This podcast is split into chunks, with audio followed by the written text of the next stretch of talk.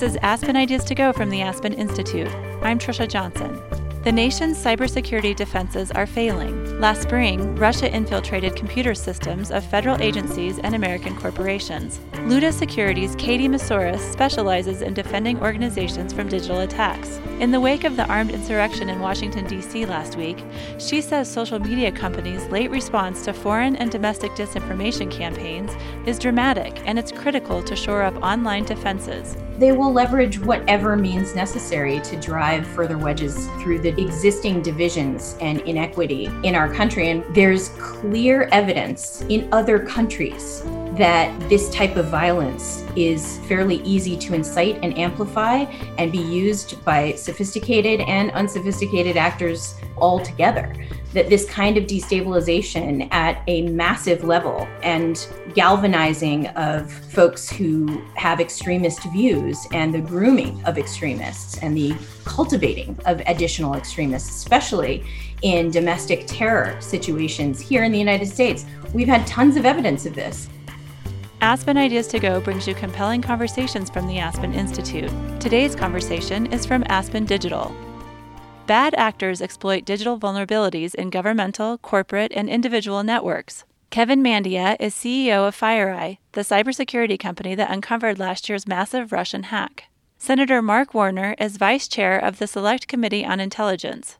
They joined Katie Moussouris in a January 7th conversation led by John Carlin of the Aspen Institute Cybersecurity and Technology Program. They discuss how the Russian hack was discovered and what it means for the future of digital security worldwide, including how to assign responsibility for cybersecurity and social media failures and define what is normal in digital espionage. Senator Warner also shares his assessment of the damage of the foreign led cyber attack compared to the domestic insurgents he experienced personally at the nation's capital. Here's Carlin. I want to start with you, Kevin. How did you discover this, what's turned out to be unprecedented, perhaps in size, scope, and sophistication uh, in terms of an attack by a foreign adversary? How did you discover it? John, there's initial detection, and then there's, you know, doing the full forensic investigation and finding the back door. But I think you're alluding to how did we detect it in the first place? Is that correct? That's right. And I just want to echo on and maybe make clear that this is an instance where it's a it's a sophisticated foreign adversary. Mm-hmm. They hacked into uh, they had the potential to hack into thousands and thousands of companies. Apparently, they have hacked into both commercial companies and uh, in the hundreds, along with government agencies, and they went undetected for many months. Mm-hmm. And then it wasn't a it wasn't a government agency; it was you and your team who found them. And so, first, right. thank you because it yeah. uncovered a threat to our, our national security, but also how that happened. Well, I think first, we're not like every other company. What we do for a living is we have over 500 people that have thousands of hours a year of investigating computer security breaches. So, as we're doing this call, John, we're doing over 155 security investigations worldwide. So, hacking into us, I mean, what we do is we respond to that. Uh, but in this particular case, the event that got briefed to me that made us escalate and kind of de- declare this a full blown incident was that somebody was accessing our network just like we do, but they were doing it with a second registered device. So we called that person and said, Hey, you, did you just register a new phone? And he said, No. And that was actually, even though it's a severity zero alert to some extent for us, that's what it got classified at. We had somebody bypassing our two factor authentication by registering a new device and accessing our network just like our employees do, but it actually wasn't our employee doing it. And the minute we saw that, we recognized that's the kind of tradecraft the most advanced groups would do. The best hacks in the world, how about no malware? How about just use credentials and masquerade with all the noise by doing exactly what your employees do when they go to work every day?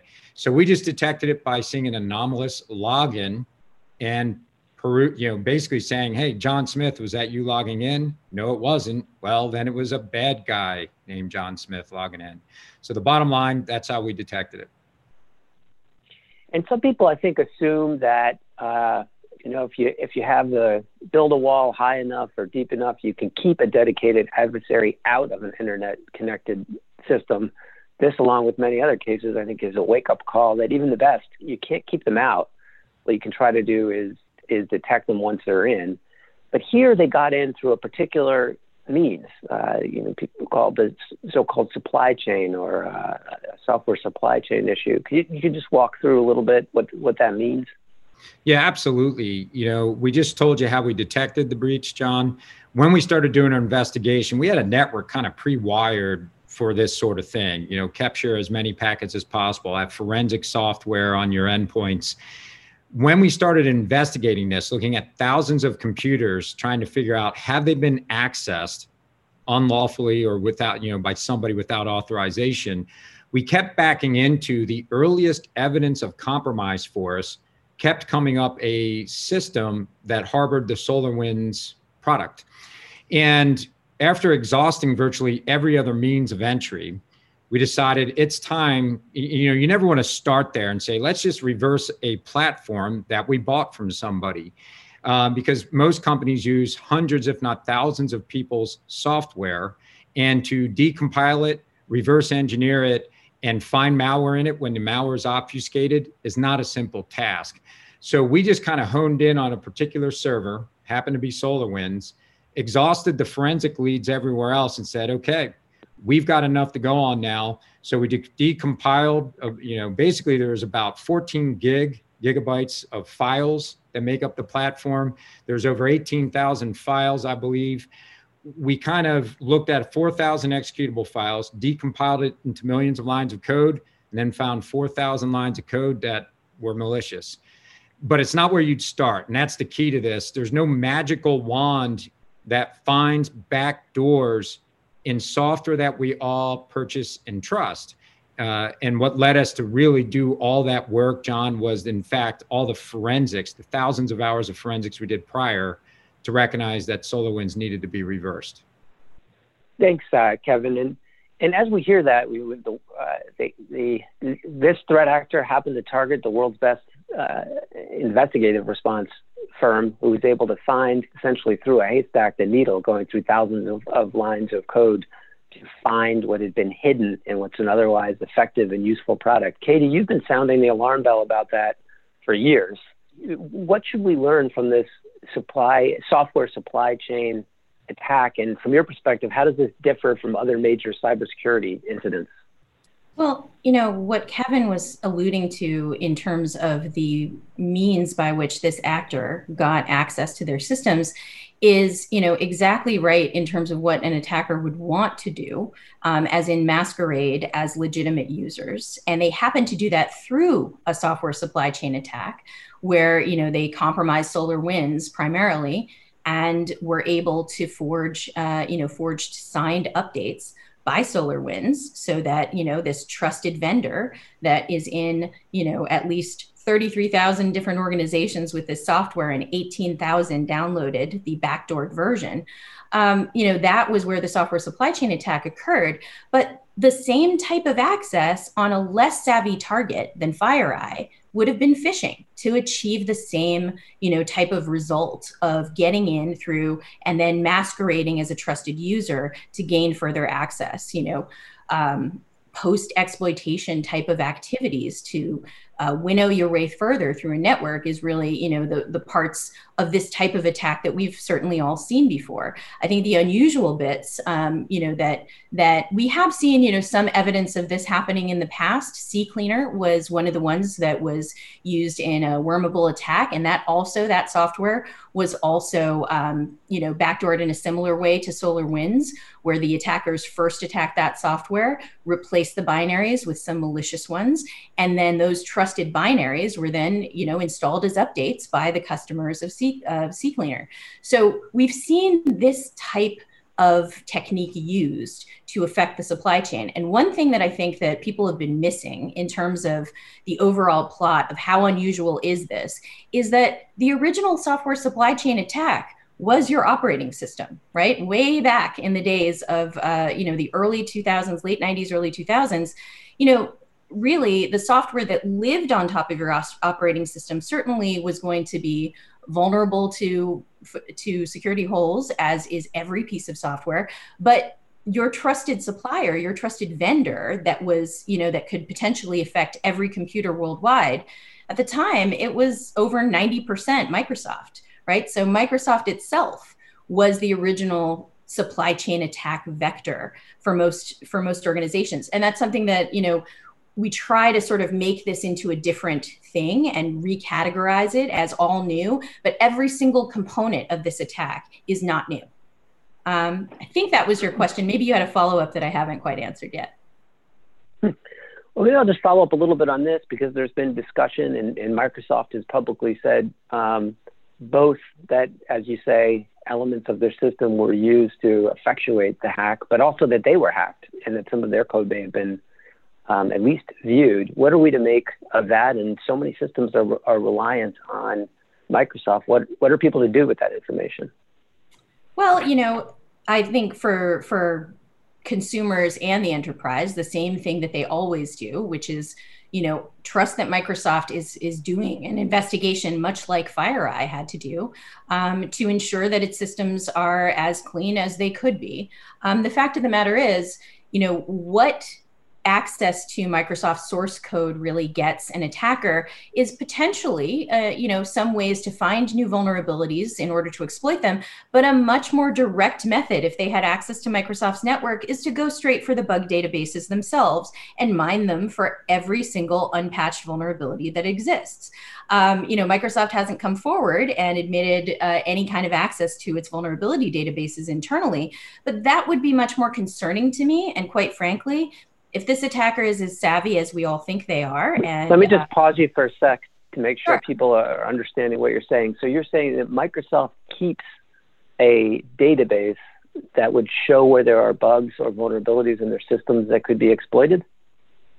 all software houses have to keep vulnerability databases if they are to track vulnerabilities in their code that they are working on. It's the same as any other bug database, and often they are the same database. So your general bugs and your security bugs, they all live in the same house in a lot of cases. Microsoft does have, you know, some living in the same house as the product security team's bug databases, but this is a natural component for every single software house that cares about tracking its bugs, whether they're security bugs or non-security bugs.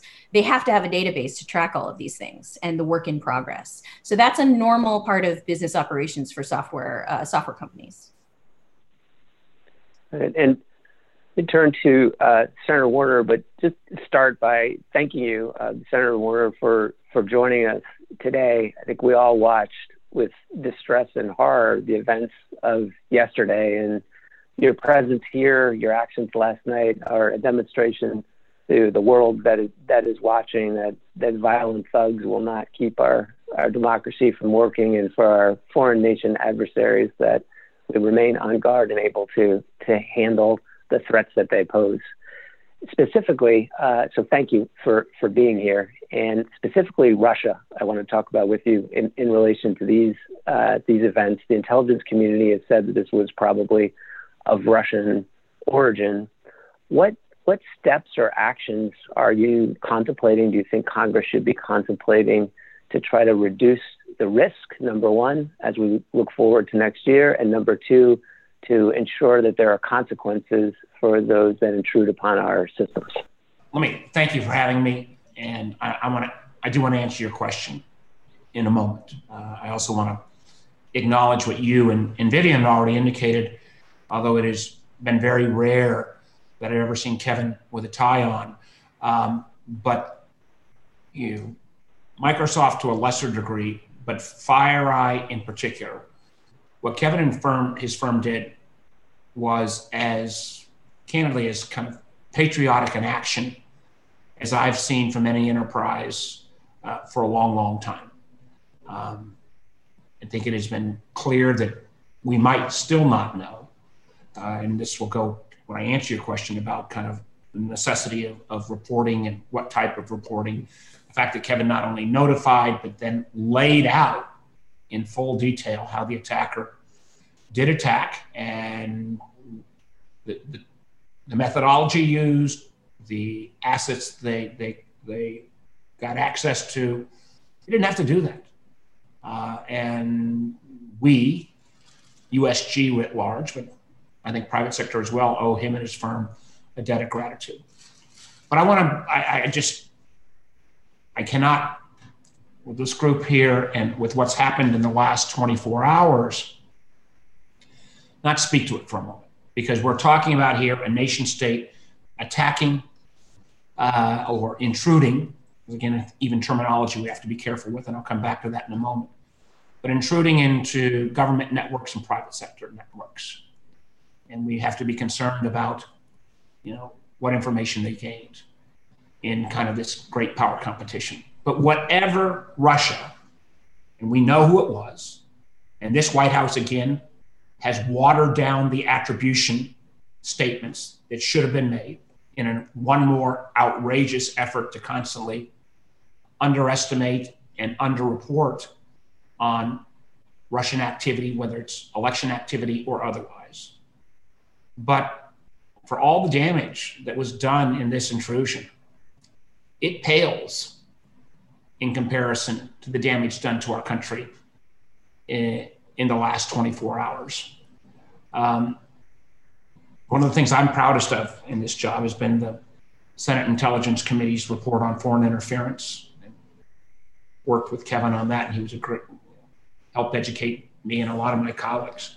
One of our top recommendations out of that report was that any candidate or elected official ought to tread very gently and carefully when you go out and question the integrity of our elections. Because at the end of the day, what we have always presented ourselves is that our democracy is different, that we abide by rule of law, that we adhere to a set of standards, that we have peaceful transfer to power. That is more powerful for our country than all the planes and ships and bombs that we have. And in Donald Trump, we have someone who's abused that to an unprecedented level. Before the election even took place, he was threatening to undermine it if he didn't win. He has lied repeatedly for the last two months to the point that 35 to 40% of the American public don't believe the election returns, don't believe the recounts, don't believe our judicial system, and has led him and his enablers which we then saw the logical conclusion of that kind of big lie and disinformation campaign, accelerated by countries like Russia through technology, take place and play out yesterday, where literally thousands of thugs took over the Capitol and desecrated the Senate, the House. Four people were dead, 60 law enforcement officers are wounded. And the amount of damage, the physical damage to the building can be repaired. Last night, thank God, you know, 90 plus senators of both parties stood up for the Constitution.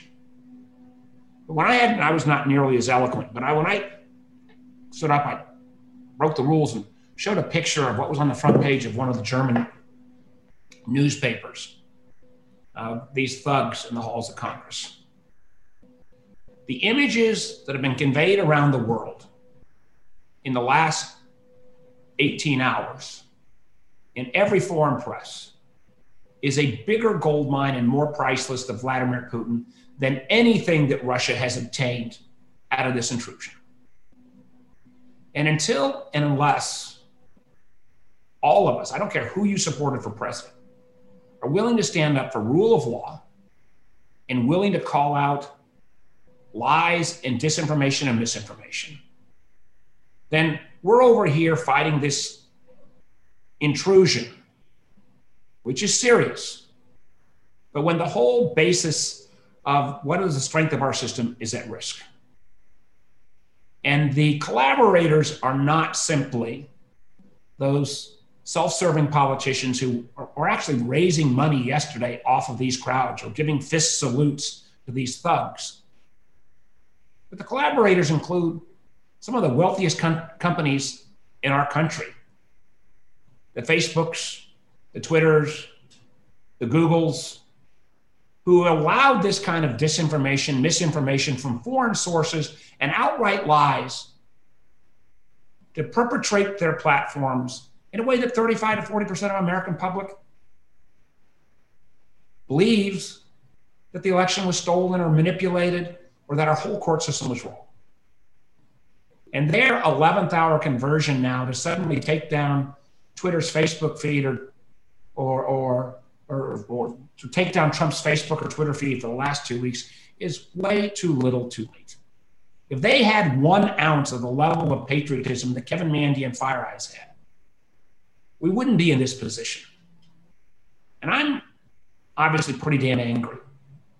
My anger is not from the Senate Intelligence Committee chairmanship or the as the Democratic Senate. My anger is as an American elected official who believes in this country and believes in our system, and it is under full frontal assault.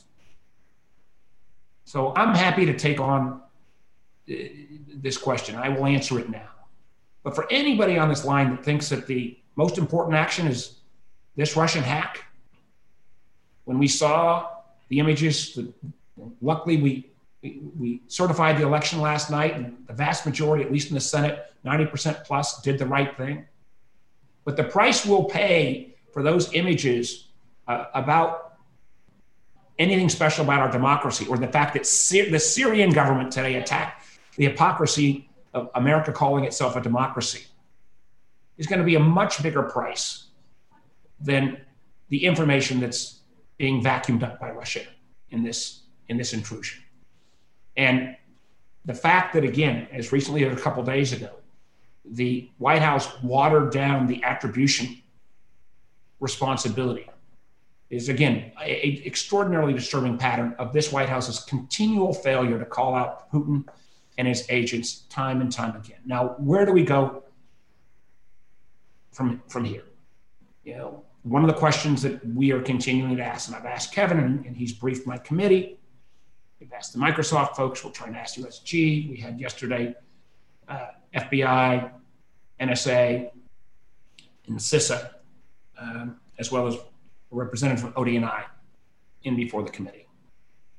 We have a huge amount of education to go. You know, I've got colleagues who are out there making comparing this intrusion to Russian jets flying over you know, the Midwest of our country. It's not that. It's not a NotPetya denial of service, complete taking down of our system. But I do think we have to decide is this within the bounds of acceptable espionage? countries spy on each other.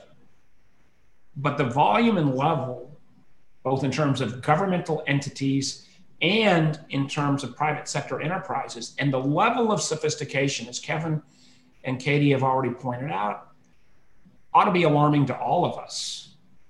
The fact that, again, this administration got rid of their cybersecurity folks at the White House in their first weeks, one more indication of where at least they place this priority. We're going to have a chance to turn the page in 14 days. Um, but we need to at least start with how we define this, where this falls on this continuum. If you've got traditional espionage here and not NotPetya denial of service and takedowns here. Where is this along that? We need to make clearer. This is something, and, and Kevin, since we visited, um, we need to make much clearer how many other foreign nations have been attacked. They need to come forward so that we can create some level of international norm setting and some rules of the road. Because I think, as Kevin has pointed out, when when a first year adversary brings its A game against any enterprise, public or private, particularly on the non classified side, chances are they're going to be successful. So, better cyber hygiene alone is not going to win the battle. We're going to need some um, international norm setting. And we're going to need, I think, a fulsome review of the obligations uh, of reporting from public, the fact that the public enterprises don't even have to fully report the system, let alone the fact that the private sector, if a company doesn't reach materiality, has no obligation to report um, I think needs to be you know fully fully reviewed. So we got to educate our, our colleagues. We got to set some norms, and we have to look at the policies so we don't have to rely upon the goodwill and patriotism of somebody like Kevin Mandia to make sure our government was was notified. Just think, you know, when we see the abuse taking place and the lies and disinformation that are perpetrated on on some of our social media platforms if we had to wait for the same kind of patriotic leadership from Facebook, Google, and Twitter, we'd end up with thugs attacking the Capitol. Well, that's what fricking happened. And before we kind of you know, realized that yesterday you know, changed our country probably more than what the Russia attack is going to change, we got to look at both of these sides in terms of our all of our obligations. I think public sector and private sector um, to both truth, the rule of law, to ferreting out the bad guys, calling them by name, and then having a counter strategy. And I apologize for going on a little bit, but it's been one hell of a last 24 hours. And the, again, we're, we're going to get better. We will do better. Our country will get through this. But the, the images that are across the world of these thugs in our capital is going to do more damage to our country than anything Russia's done to this intrusion. Thank you, Senator. Again, both for being here and showing that regardless of the actions that they take, that you and your colleagues will not be cowed and that democracy will continue.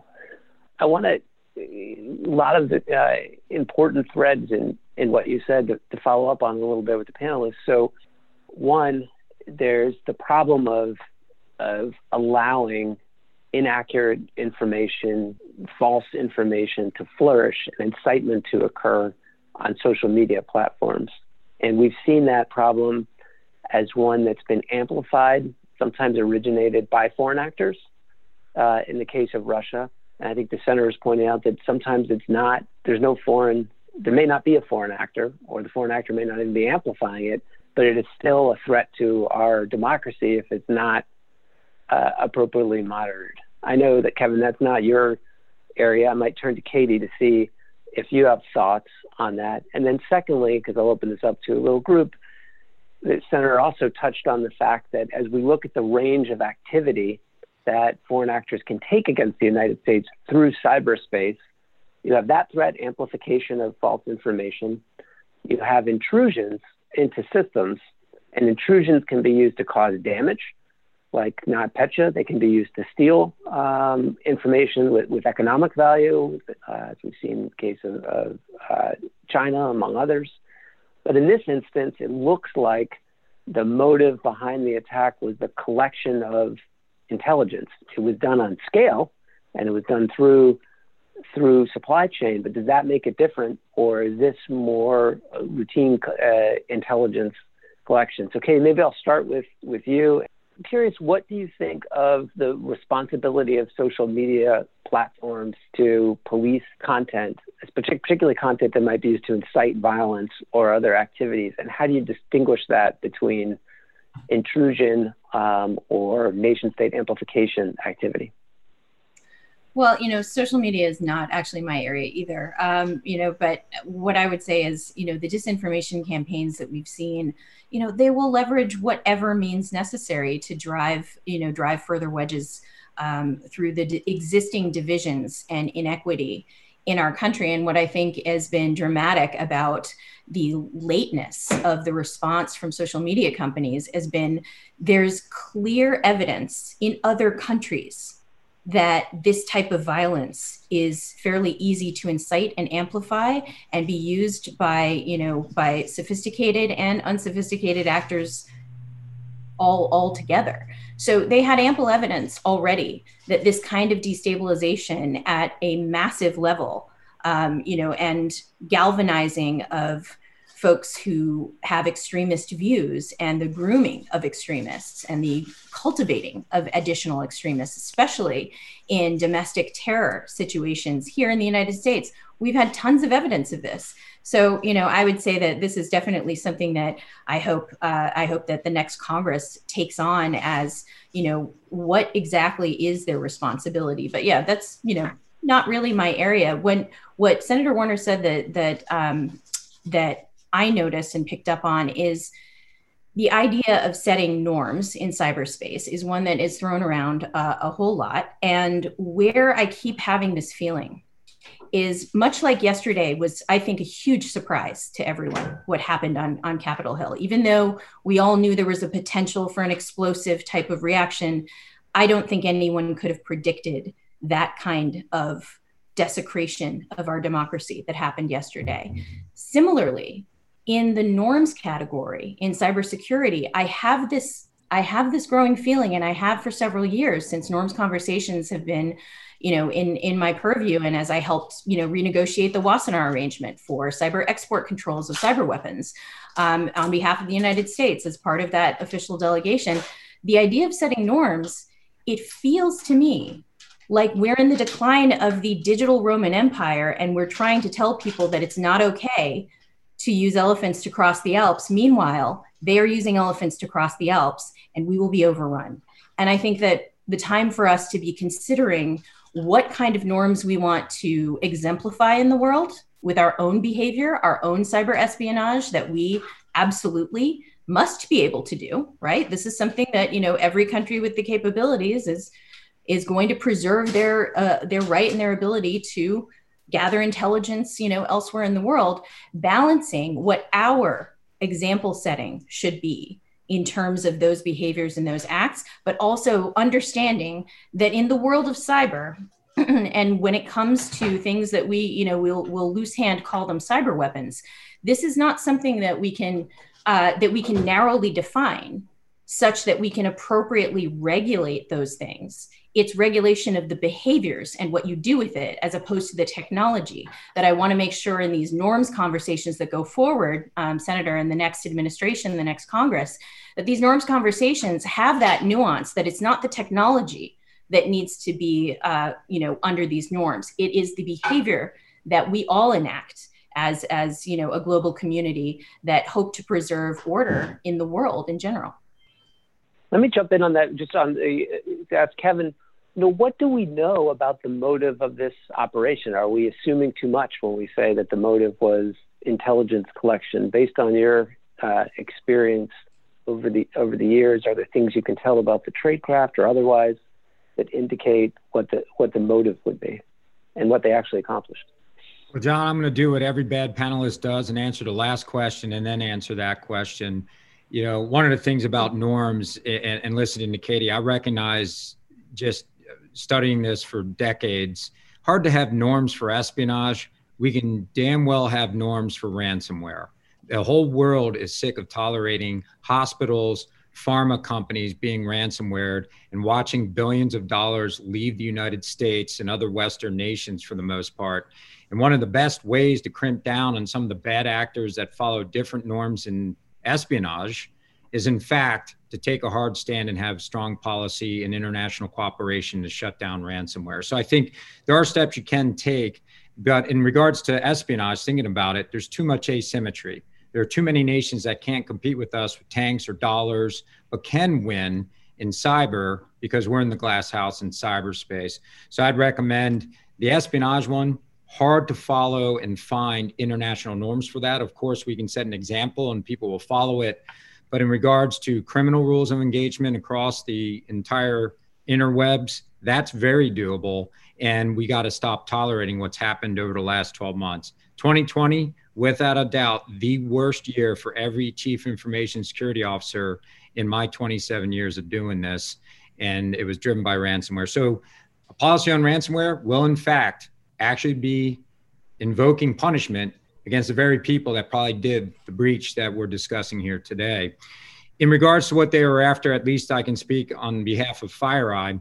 This was an attack that stage one was getting a backdoor in your network in the SolarWinds platform. Stage two was actually using that backdoor, where the first step was to get to domain credentials, a secret server, some kind of server that has user accounts and passphrases uh, so that they can access your networks or the victim networks the same way the victim employees do.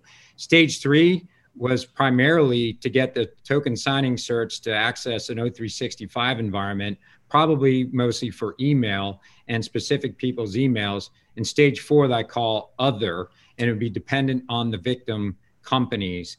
At FireEye, they stole our red team tools. Those are tools we use to do proactive security assessments to see if attacks that we've responded to and we've repurposed the malware for the most part do those attacks work on our customers' networks? So for me, what I learned from this attack is, uh, you know, throughout my history, I haven't seen a whole lot of dot coms compromised for this kind of espionage. I've seen it from China against the defense industrial base and hedge funds and everybody. Uh, but this group smells a little bit different, has consistencies with a different country. Uh, and dot com always felt almost off limits in my 20 something years uh, till this breach. Uh, but at, you know, I'm not an expert on what's fair game and what's not fair game for espionage. Uh, but we lost our red team tools. I want to just speak up there about the precedents in the past of, of nation states attacking, uh, you know, private industry. You know, we had the Sony attacks, right. which nation state. Um, we also had the Aurora attacks, and that was a decade or at least uh, over a decade ago at this point, where that was China and they went for Google. This was another, you know, they went for Google, they got Microsoft, Apple, a bunch of these different tech companies. But what was interesting, that was another software supply chain attack. Um, Google had been running outdated versions, I think probably for some app compat testing internally, outdated versions of Internet Explorer inside of Google. And that is how China got in to Google, um, was, was some older versions of IE. So we have seen this pattern used you know over for over a decade in terms of uh, attacking private companies doing it en masse i think uh, you know what i've noticed in the last 20 years of my career in, in cybersecurity is that we have these arcs of coverage right? And so much of policy uh, is shaped by news coverage. So much of news coverage is you know shaped certainly by sources like us you know but um, but over the years, the amnesia that sets in that this is something that we've seen before or these components we've seen before. I think that clouds policy in a big way. And that's something that you know hopefully with experts like kevin and you know hopefully the um, you know other folks that the new administration will bring in that have real world uh, expertise at this grand global scale. Because there aren't that many companies that span the globe. I mean, certainly tons of them are in the United States, right? Technology companies that are part of the supply chain in the United States. But that also goes back to the fact that 2008 was when I created Microsoft Vulnerability Research, which sole purpose was to coordinate vulnerabilities that affected multiple parties, not just Microsoft, back in 2008, because there was already a need for that level of coordination across private companies.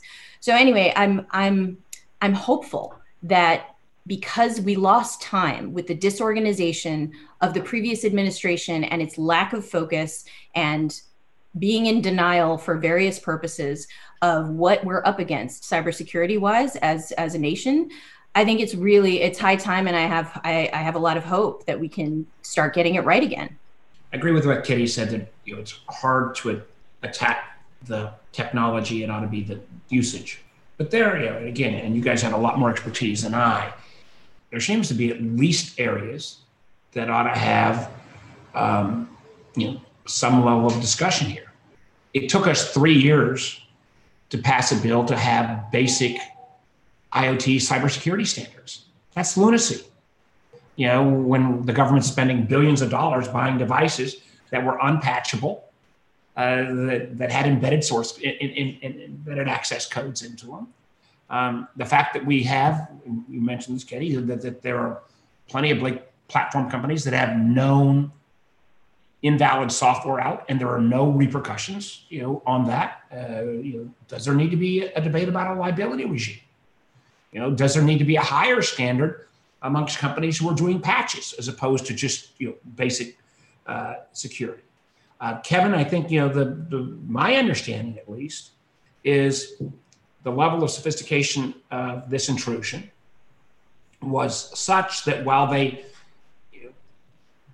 they got in the back door, they then went through the window, they were then inside, is the way you described.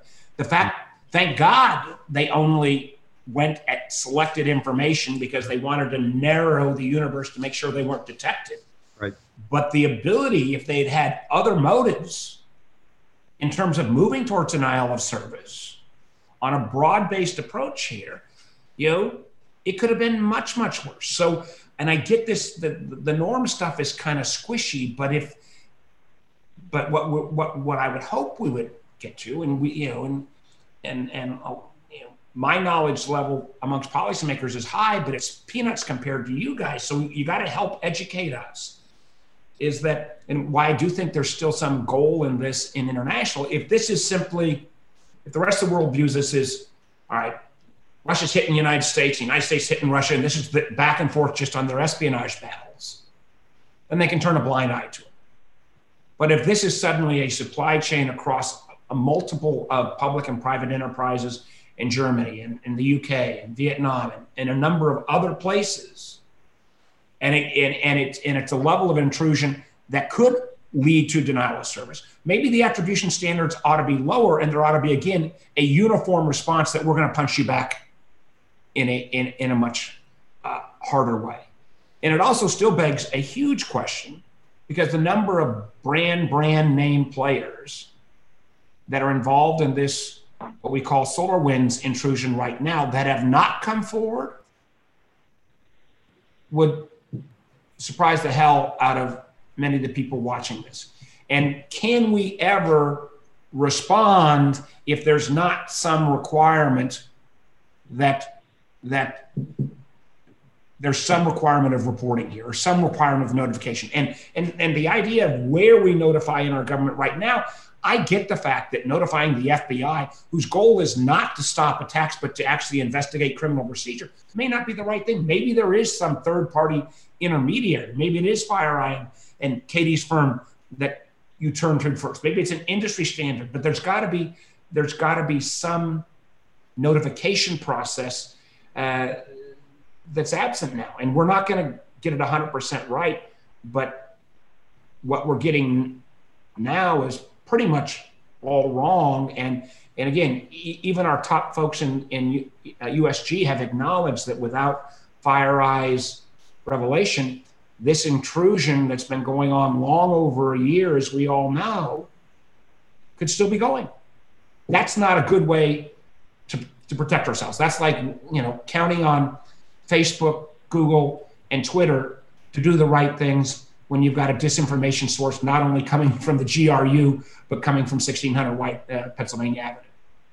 You referenced the idea that currently there's insufficient reporting and that perhaps we're not paying much attention on the reporting to how to defend our systems or learn from it. A member of the Aspen Cybersecurity Group, Alex Stamos, has called for the creation, and this has really been something around for, for decades, but for a version of the National Transportation Safety Board for cybersecurity incidents so that there's a place to report it and that the goal of the board is to learn from what's occurred in the incident. Right now, we have a patchwork of reporting requirements that primarily fall around the theft of personally identifiable information. But in this type of hack, that's often not at issue, doesn't trigger the reporting, and that reporting is is usually to consumers and regulators and maybe used to take affirmative action against a company, but it's not used to go into a repository for study. Um, I think Alex has memorably put it uh, for the hack that he lived through at, at Yahoo that they did an incredible job finding out everything that occurred in that hack, but it all went to plaintiffs' attorneys and it's sitting there um, still, you know, closed in litigation so that no one could have access to it. What did uh, I'll open this up to the to full panel? What what do folks think about that idea of having a, a national board that could review these incidents? I think it's an interesting idea. I think there may even be similar analogies in the financial sector where there is, you know, short of the SEC, there is SIFMA and other kind of industry related entities that are first line of defense to report to. I think it ought to be ought to be explored. Simply going to the FBI, or even simply going to CISA, and uh, you know, I think that Chris Krebs in particular has done a, did a great job there, particularly around our elections security, isn't isn't solving the problem. And I, you know, I've been I've had bipartisan national breach notification legislation for six years. It's still crazy that we've got this quilt work of requirements. But if we're going to rely upon, as you said, you know, either getting into the trial bar or a company reaching materiality or only PII as mandatorily reported. And then we simply have to, you know, rely on the goodwill of CEOs, uh, you know, to do the right thing. Thank God we had Kevin, but as we know, Facebook didn't do the right thing in, in 2016 when the Russians were all over their network. Well, I was going to say that, you know, it's an interesting idea, but it, it's also one, you know, the reason why organizations don't volunteer this information uh, to the government or to even to, um, you know, coordinating bodies amongst themselves um, at, at a certain size. Organizations, you know, prefer to keep this in house because often, um, you know, more times than not, they are suffering from some level of cybersecurity hygiene negligence in some area. They missed something, something was left unsecured that should have been. And I think they're probably worried about the liability implications. So I think that, you know, if it were to be explored and Congress has the power to, um, you know, include some sort of uh, uh, forgiveness for negligence in some instances that would be found as a result of these um, you know, sort of group forensic activities, then that's potentially viable. But without that, um, I I see no way that any organization would want to expose its you know its internal flaws, its process failures, and its mistakes to a broad group. Um, that being said, you know, there's a there's a wide berth of what's considered um, to be diligence versus negligence in what we've seen inside of organizations. And you know, my my biggest example in my area of expertise is what I call bug bounty Botox. When organizations say we we care about security and we've got a bug bounty, and look at all the money we're paying in bug bounty.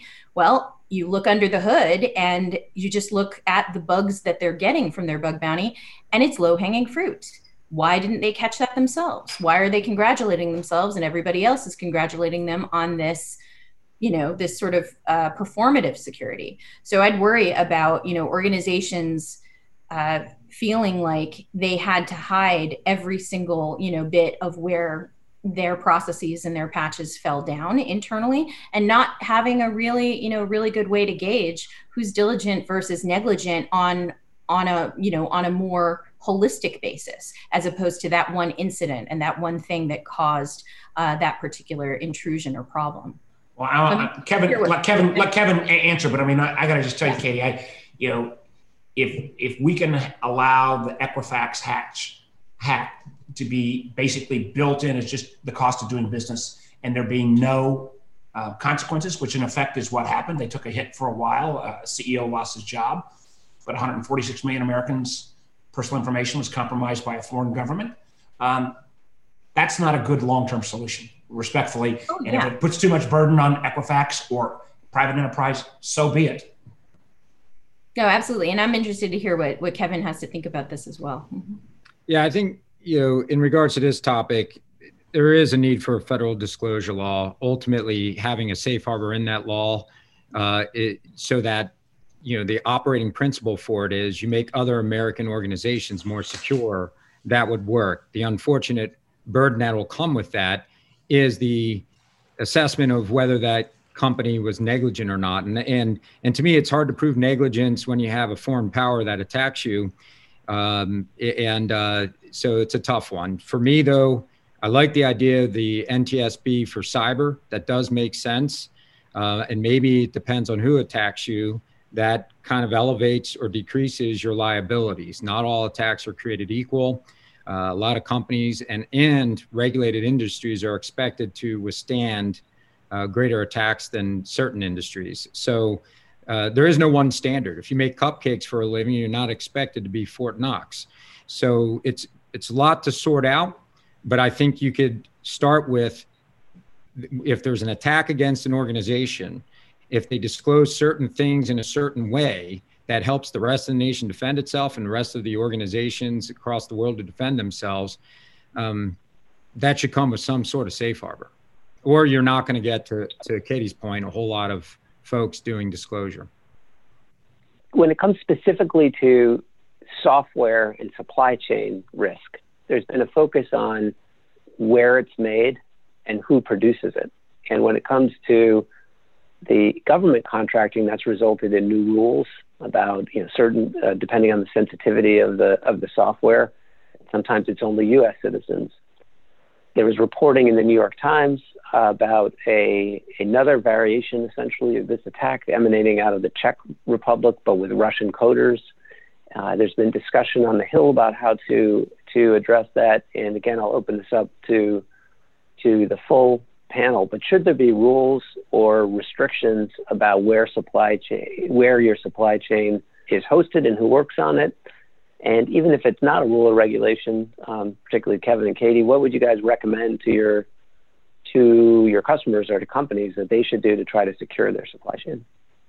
Well, the question of should there be should there be rules uh, about where your software comes from? Uh, I again point to evidence where uh, Russian spies were uncovered uh, working for Microsoft as full time employees. Do you remember this? This was another about a decade ago.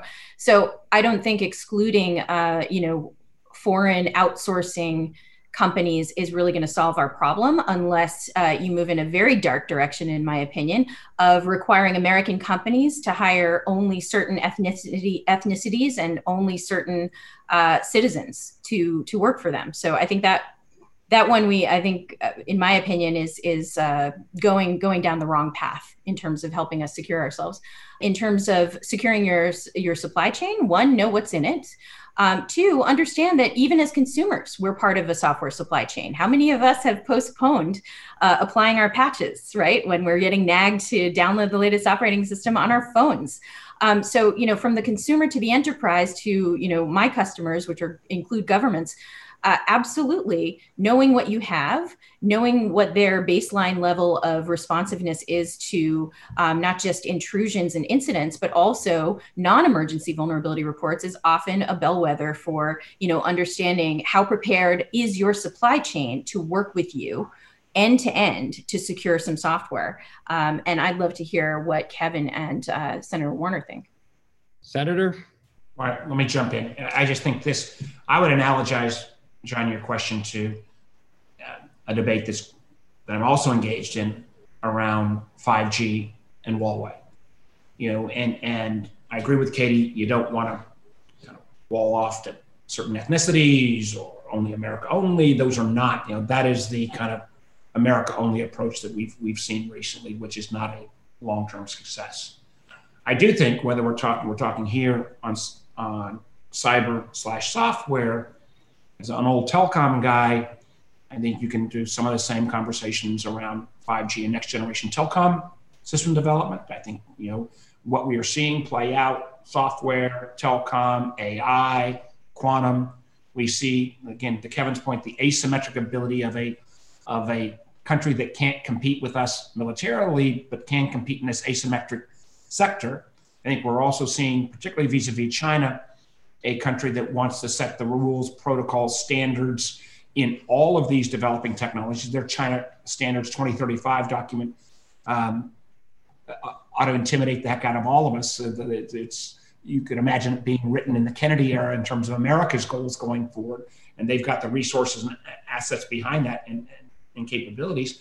I do think in this, you know, I think there is this notional idea of a coalition of the willing that would include countries that may have a commonality around cyber standards, that may have a commonality around technology development, that may have a commonality in terms of belief in rule of law, that has belief in, for example, transparency, free uh, uh, human rights, that, you know, and, and again, I don't want to sound techno nerdish here, but those standards are reflected in 5G standards. Those standards will be reflected in how you use facial recognition. Those standards will be reflected in AI or in, in, as we move into the whole question around quantum. And I think there will be an opportunity here. These are hard, hard things to think about these te- technology related alliances in a 21st century way, the way we thought about military alliances, particularly in the 19th century, and then economic alliances in the 20th century. And that group of alliances ought to not just be Five Eyes or NATO, but it ought to be, you know, and, and some of the first folks that would sign up would be the Japans and South Koreas and Taiwans and and Singapore's and you know maybe the Indias and Israel. I think that the UK's got this uh, I think something 12 uh, idea out there. I think these ideas need to be explored and whatever input I have into the next administration, I'm going to make that a priority. And I, I apologize that I'm going to have to sign off. Uh, Kevin, given the given the definitive answer um, on this, but let me just just uh, I'm sorry to have taken so much time on on the um, uh, answering the first question. but I, you know, if you walked around the floor of the, the Capitol and you see the destruction that took place in the last 24 hours, and you see the images around the world of what our democracy looks like, um, we all got to step up. Uh, the bad guys, I will stand by my initial statement, gained a lot more long term out of what happened in the last 24 hours than they're going to gain out of this SolarWinds intrusion. And until and unless we're all willing, regardless of our partisan affiliation, to speak up for truth, uh, we're up the creek.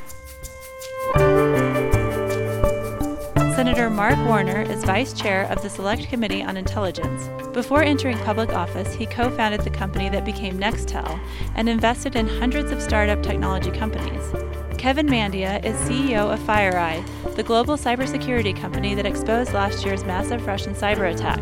He's an expert in computer forensics with a long history in private and military technology. Katie Moussouris is the founder and CEO of Luta Security, which specializes in defending against digital attacks. She's a self described hacker, first hacking computers, now hacking policy and regulations. She helped start the U.S. government's first bug bounty program called Hack the Pentagon. John Carlin chairs the Aspen Institute Cyber and Technology Program and served as Assistant Attorney General for National Security, helping protect the country against international and domestic terrorism, espionage, cyber, and other national security threats. Make sure to subscribe to Aspen Ideas to Go wherever you listen to podcasts. Follow us on social media at aspenideas.org.